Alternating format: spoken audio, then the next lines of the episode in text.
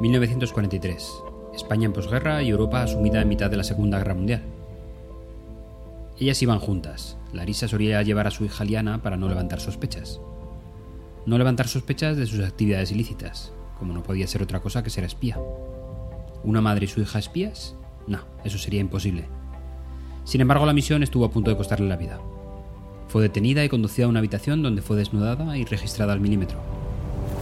Su sangre fría hizo que metiese el minúsculo carrete de su Minux en uno de sus guantes, que nunca descubrieron.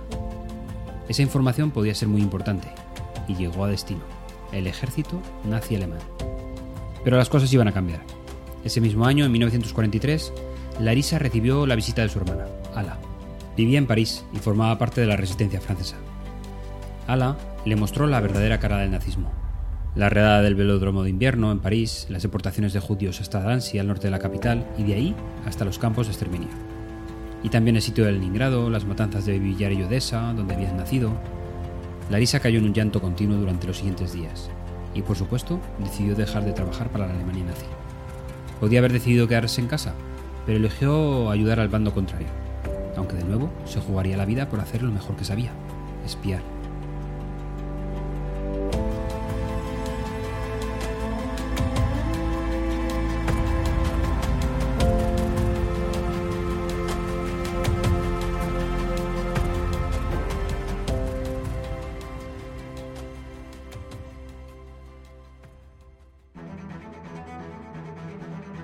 Se acaba la temporada de directo al mensaje y debemos empezar a pensar en la próxima. Hoy voy a utilizar este huequecito para hacer una llamada a la acción, para la consulta de vuestra opinión que estéis al otro lado del auricular. Necesito vuestra ayuda. Quisiera saber qué esperáis de la siguiente temporada de directo al mensaje. ¿Qué es lo que necesitaríamos tratar en nuestro empeño de seguir mejorando nuestras presentaciones laborales? Empezaremos con una llamada libre. Escribidme cualquier sugerencia a la siguiente dirección de correo.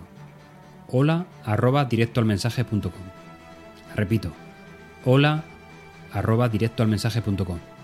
La dejo también en las notas del episodio. Espero vuestras peticiones. Nos vemos.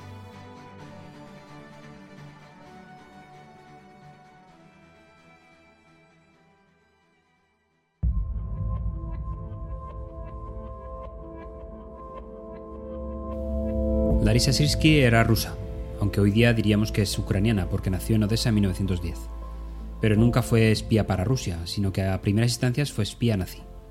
En los archivos desclasificados del MI5, el jefe de los servicios secretos de inteligencia británico describía su encuentro con la Reina de Corazones, como así se le conocía, y le impactó tanto que su experiencia acabó plasmada en un dibujo.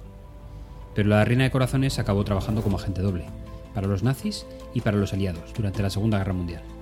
Larisa decidió trabajar para los nazis porque salió de Rusia huérfana y con una mano delante y otra detrás, por eso desarrolló un odio extremo contra los soviéticos y el comunismo. Pero su hermana Ala le abrió los ojos para acabar trabajando para los británicos. En 1947 se produjo la famosa explosión de Cádiz, explosión que arrasó la ciudad, dejando un rastro de 150 muertos y más de 5.000 heridos. Y se hizo el rumor de que la responsable había sido una espía rusa. Hoy, su hija Aliana, con más de 86 años, revela en un documental justo lo contrario. Mi madre se tronchó de risa cuando se enteró de que la querían implicar en lo de la explosión, aunque luego se mostró muy dolida. Dicen que esa mujer inspiró al mismísimo Ian Fleming, al que conoció en persona y con el que trabajó. Él la inmortalizó en su primera novela, Casino Royale.